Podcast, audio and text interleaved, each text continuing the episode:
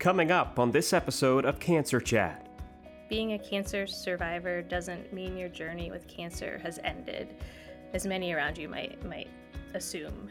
So enduring what you have endured as a cancer survivor likely has changed you physically, mentally, and emotionally. And acknowledging these changes and addressing them are going to help you cope better with the difficult emotions and live life in a more meaningful and present focused way. Welcome to Cancer Chat, MUSC Hollings Cancer Center's podcast. I'm Dawn Brazell, Communications Director at Hollings. We'll be looking at some of the mental health struggles that cancer survivors face both during and after their treatment in today's episode. We'll also be exploring how those emotions are much more common than you might think.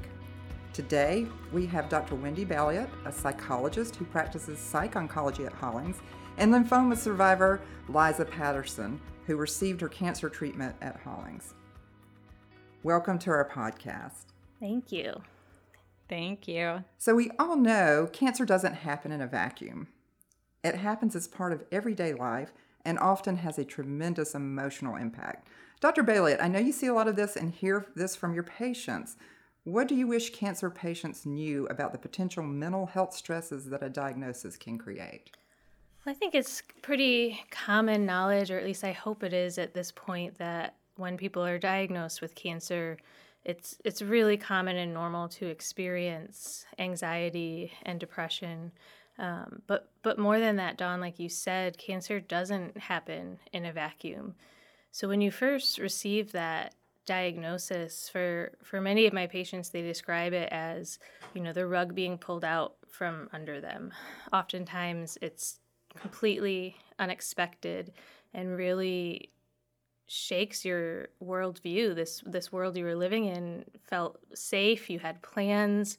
Many people um, have you know healthy families and jobs or are in school and are looking towards a, a bright future. And when when a cancer diagnosis hits, all of that kind of gets put on pause, and people are left needing to live with a whole lot of uncertainty.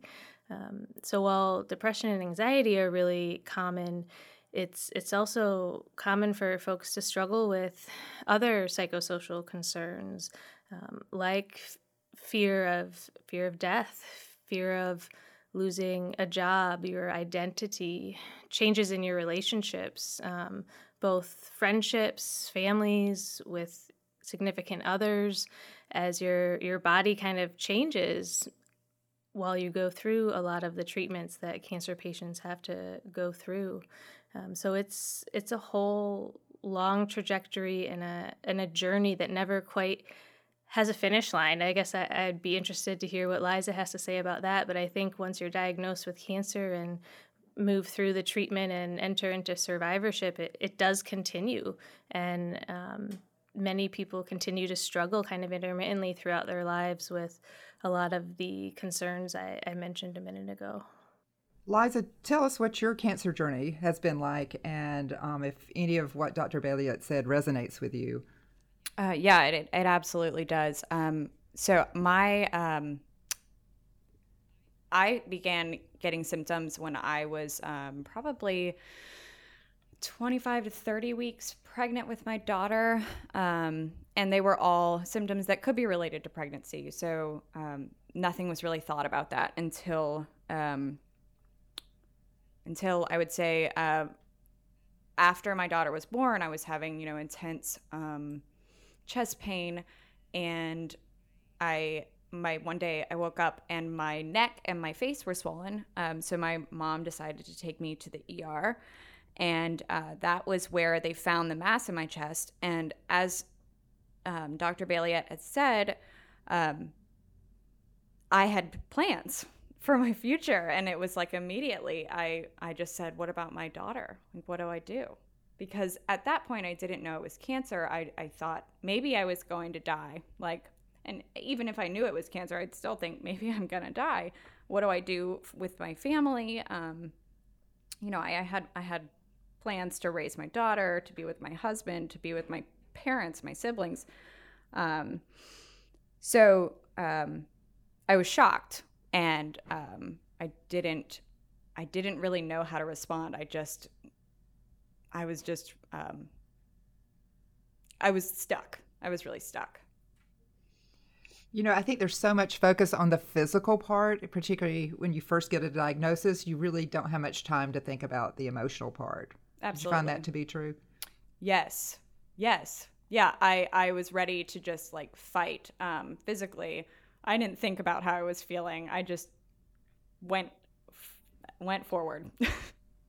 that makes were there I was just going to jump in and say that makes so much sense that when you're given a cancer diagnosis, you really go into fight or flight mode. And it sounds like for you, Liza, mm-hmm. you really went into f- fight mode. Um, do what you need to do to, to get healthy and be there for your daughter without much time to yeah. really spend on the emotional side. Mm-hmm. Absolutely. So, Dr. Bailey, when do you usually see cancer patients? Because I know in the initial phase of the diagnosis, they're they're generally overwhelmed. Yeah, I mean, I would say it, it really varies. Um, we we certainly see people throughout the spectrum of a cancer journey. So there there are times when when we may see people that have a recent diagnosis and need a little bit or a lot of support as they adjust to the diagnosis and and then they are kind of okay to to move on in their in their own in their own way with some of the coping strategies we can teach. Other times, um, depending on the the patient's background and what other stressors might be happening at the same time, right? Because the world doesn't stop. I think Liza's story really highlights that. you know, you want the world to stop, so all you can do is focus on getting better. But you're a new mom, or you just had your first grandchild, or there are other people in your family that are sick, and so depending on the individual coming in, you know, we we really see people throughout the the journey. And sometimes they kind of take it you know it's okay to take a break from therapy. We encourage that. And when things like the pandemic hit we we tend to see a, an uptick in utilization of services which is which is great. We want to be able to help. So, when a patient finds out they're cancer free and in remission, that should be an excite, exciting and happy day, right? But that is not always the case with some survivors. So sometimes emotional wounds of cancer take longer to heal than physical wounds. So, some of the most common challenges we see among cancer survivors include fear of recurrence, grief over the loss of one's pre cancer life, what life was like before this diagnosis happened, um, and kind of your, your pre-cancer view of the world as a safe place like i mentioned earlier. There's a lot of body image disturbance that can happen because of the result of surgery and treatments um, social strain. So there may be strain in your relationship with family and friends um, because of having to lean on them for so long to get through to get through the treatment. And i think another piece that that get that's at play when we're talking about relationship relationships and survivorship is that once you ring that bell and you're declared um, cancer free, and I put that in quotes, your friends and family are like, "Yay, we're done," right? But but you're not. Most people aren't as cancer survivors. You're not done. You know, there's that worry it might come back. There's some you know survivor guilt that I think we'll talk about in a minute. You know, why did I live when all these other people I know died? Um, guilt for where you couldn't be, you know, raising your your daughter or being there to see your grandchild born. Um, so ringing that bell, it's a it's a celebratory day, and there's still a lot of angst that um, many, if not most, cancer patients experience to some degree. Liza, have you found that to be true?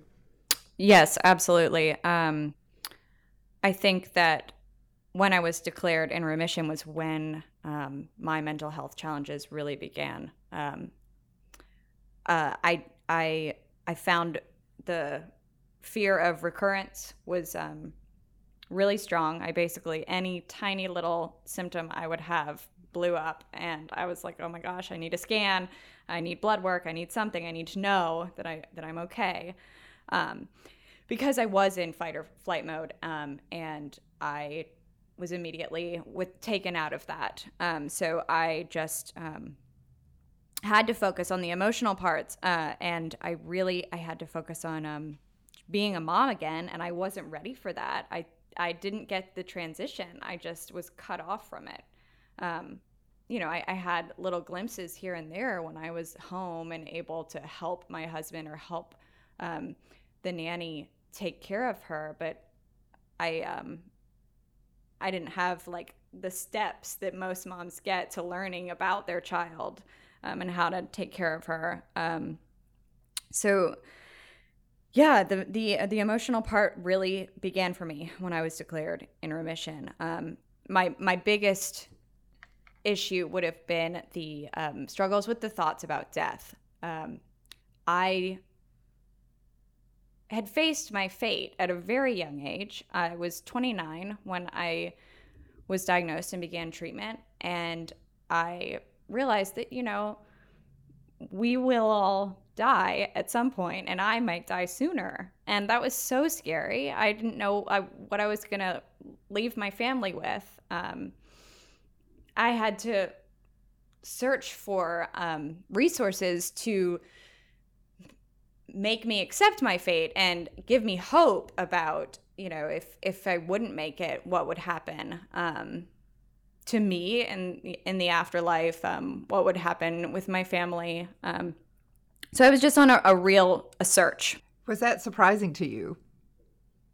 Did you think when this was over, you there would just be over, or were you really surprised? Yes. Oh, I was so surprised. I was extremely surprised. Uh, everybody asked me when I rang the bell. They were like, "Aren't you so excited?" And I was like, "That might have been the worst day of my life, to be honest, um, because I was done. I didn't have people taking care of me and fixing me anymore. I had to fix me, and I didn't know how." So yeah, I was I was very surprised that that was how I felt. That was not what I was expecting, and it was a real disappointment. It was, yeah, it was a big letdown. In the second half of this episode, Dr. Balliet explains the science behind depression and anxiety after surviving cancer, and Liza takes us back to the beginnings of her cancer journey patients go from having a medical support system and medical family. You know, you've got your favorite ner- infusion nurse, you've got your, you know, the CMA that you talk to every day, and kind of this built in social network that once you move to surveillance no longer is, is there. Now, back to the chat. So, Dr. Balliet, how normal is this? Is, is what Liza's describing um, common? It is incredibly common, much more common than we talk about as a society. Um, unfortunately, because I think the more we talk about it, the more we can we can help people like Liza prepare and, and get through it. Uh, some some of the studies I've I've looked at cite up to twenty percent of cancer survivors experience some level of anxiety and depression, with even more than that, kind of meaning subclinical levels of depression and anxiety. And, and we know people tend to underreport when we're talking about depression and anxiety in general. So I wouldn't be surprised if we're we're looking at, you know, half of the population of cancer survivors really struggling with some of the things Liza has described. And I think you know the the crux of it is when you're in treatment, you're in that kind of problem focused coping. So you're getting surgery, you're getting radiation, you're getting chemotherapy, you're doing something to win this fight, to eradicate the cancer. And so it, it gives people some semblance of control, even if it's not actual control, because we're not sure kind of what's going to happen in terms of the outcome. Um, but it gives you that sense that you're doing something um, to beat the cancer. And then when that's done, you're left with that emotional piece of it. And I think that's what Liza really described pretty beautifully there. She really did. Um, Liza, did you feel a loss of control when the treatment ended? Uh, yes. I, I definitely felt a loss of control. Um, I felt like I had to all of a sudden learn how to take care of me when I hadn't been taking care of me. I mean, I had been doing all of the things I was told to do to take care of me, and now I had to learn how to do it on my own. So I um, looked for resources such as books, uh, podcasts, shows that um, taught me some self help, some self care. Uh, I started exercising. Well, that came quite a bit down the road because I was still extremely fatigued. But I once I was really ready to start over again, I began exercising. I um, reached out to other survivors. I had other survivors reach out to me, which I, because I would put myself out there on social media um, and through my husband's social media, people would find me and they were struggling too. So I was able to talk to them. And, and there aren't a lot of people my age in my situation that have gone through the same experience, but there are a few and they're looking for you too. So it was nice to find them um, when I was ready because it took some time also um, to be ready to reach out to people and have people reach out to me and really talk about what I dealt with and what I was going through emotionally. You know, that's interesting that you bring up timing. I, I think timing's everything. Um, and the other thing I find interesting is it's not always family members that you might need support from. Can both of you sort of address that? Why other survivors are so important? When you enter survivorship, I think, and maybe Liza can speak more personally to this, but patients go from having a medical support system and medical family. You know, you've got your favorite ner- infusion nurse, you've got your, you know, the CMA that you talk to every day, and kind of this built in social network that once you move to surveillance no longer is is there um, and and these people even though they don't have cancer or that we know of are going through treatment they understand um, what you go through as a as a cancer patient. And so um, reaching out and and meeting other people through support groups with with other other people who've had similar experiences um, really helps I think in reducing that sense of isolation and increasing the sense of hope you know that you can you can get through this that you're not alone and that what you're experiencing is normal and okay liza i mean how does that sound to you i know that the fatigue there's just so many issues that cancer patients really just need each other to talk to yes she hit that nail on the head um, the part that really resonated me with was the um, instilling hope I, my family was a great support. Uh, they were amazing, but they didn't have cancer. They didn't know what the loss of hope felt like. They had hope pretty much the entire time that things would be fine. And I had hope throughout the treatment, but afterwards was when I lost hope a hope in a future, hope in that, that things could be feel like that I could feel like me again.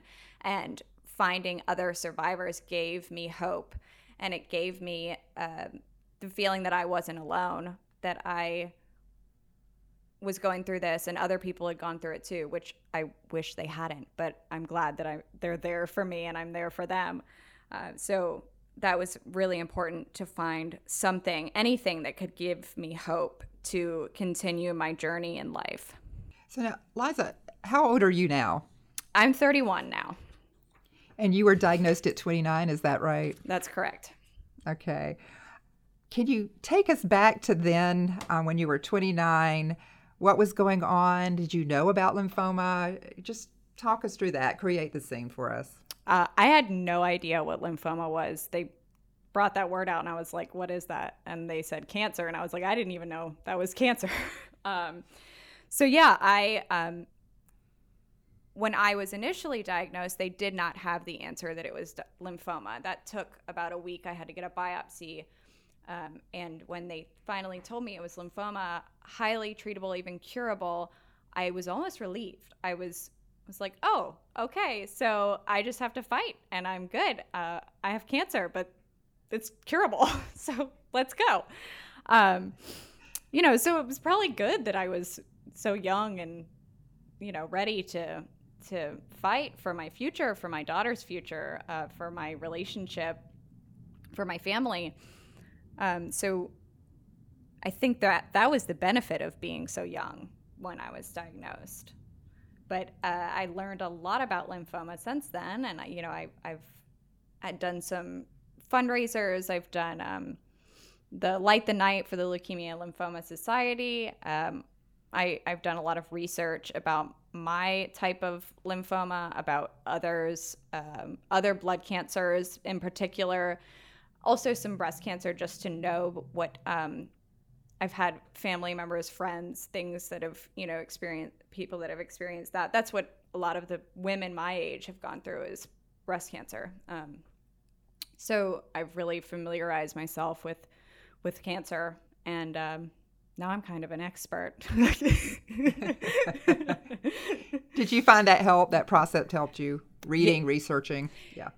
Well, yes and no. I, I shouldn't have researched while I was in treatment, it probably would have been helpful to do it more so after. Um, but knowing now, I do feel uh, that it's been helpful, yes, to know about just every little detail. I like to know. Now, tell me about the personal side, though. New mom, what was going on in your personal life? So, in my personal life, yes, I had a five week old daughter, uh, my my only child, and I had to I had to leave her um, with my husband, with my mother, um, anybody that was able to come take care of her. We eventually found a really amazing nanny um, for the weekdays, and then another one for the weekends because I was I was checked out. I couldn't function as a mother. Um, the cancer really took over. The treatment was pretty grueling. I went in patient. I was inpatient every 21 days for five to six days at a time um, on a four day, 24 hour drip of a mix of chemos. So I was very sick. Um, I would get about a week, maybe a week in between treatments. I did six treatments. I would get maybe a week in between between treatments where I felt like I could go out to dinner with my family or um, maybe a short walk, but that was really pushing it.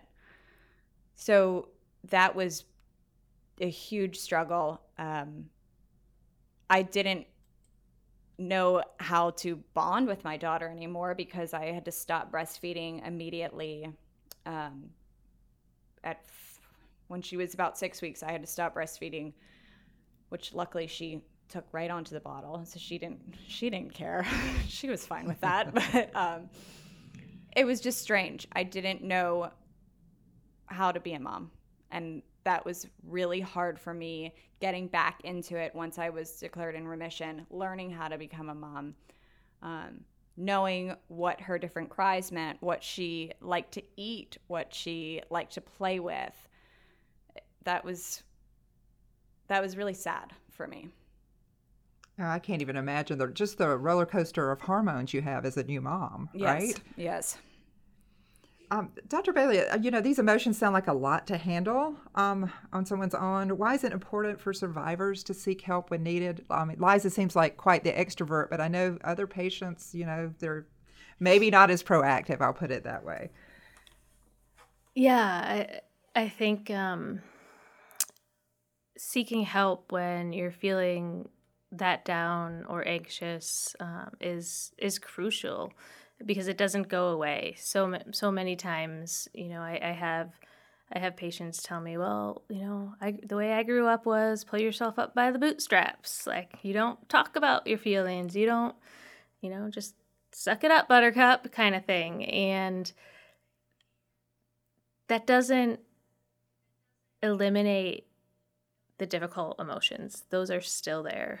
Um, sometimes they come out in different ways. You know we we've all probably been guilty at snapping at our the people we love the most because we're angry at someone else. Um, and when we're talking about cancer and cancer survivors not managing their emotions or getting help when it, it is becoming overwhelming, unfortunately, we see people stopping taking care of themselves, whether that means they're no longer going to their surveillance appointments, they go back to um, maybe old habits like drinking or smoking or drugging or eating a pint of Ben and Jerry's every night. Um, so some of those health behaviors that um, really can cause other physical problems down the road. So getting help, learning how to talk through these emotions is is really crucial in, in living a, a meaningful and purposeful life. One of the things I always say, or I often say to patients, is the only way out is through. Uh, I think we've all probably heard that saying, but I think this is uh, a great example of where it really resonates as true. You can't hide your feelings under a rock and expect it to stay there forever. Um, so, learning how to express them, leaning on other people to help you hold them, really goes a long way. Thank you for listening to this episode of Cancer Chat. Don't forget to follow us on Facebook, Instagram, and Twitter, and visit us online at www.hollingscancercenter.musc.edu. And remember, here at the Hollings Cancer Center, we're finding tomorrow's cure for cancer today.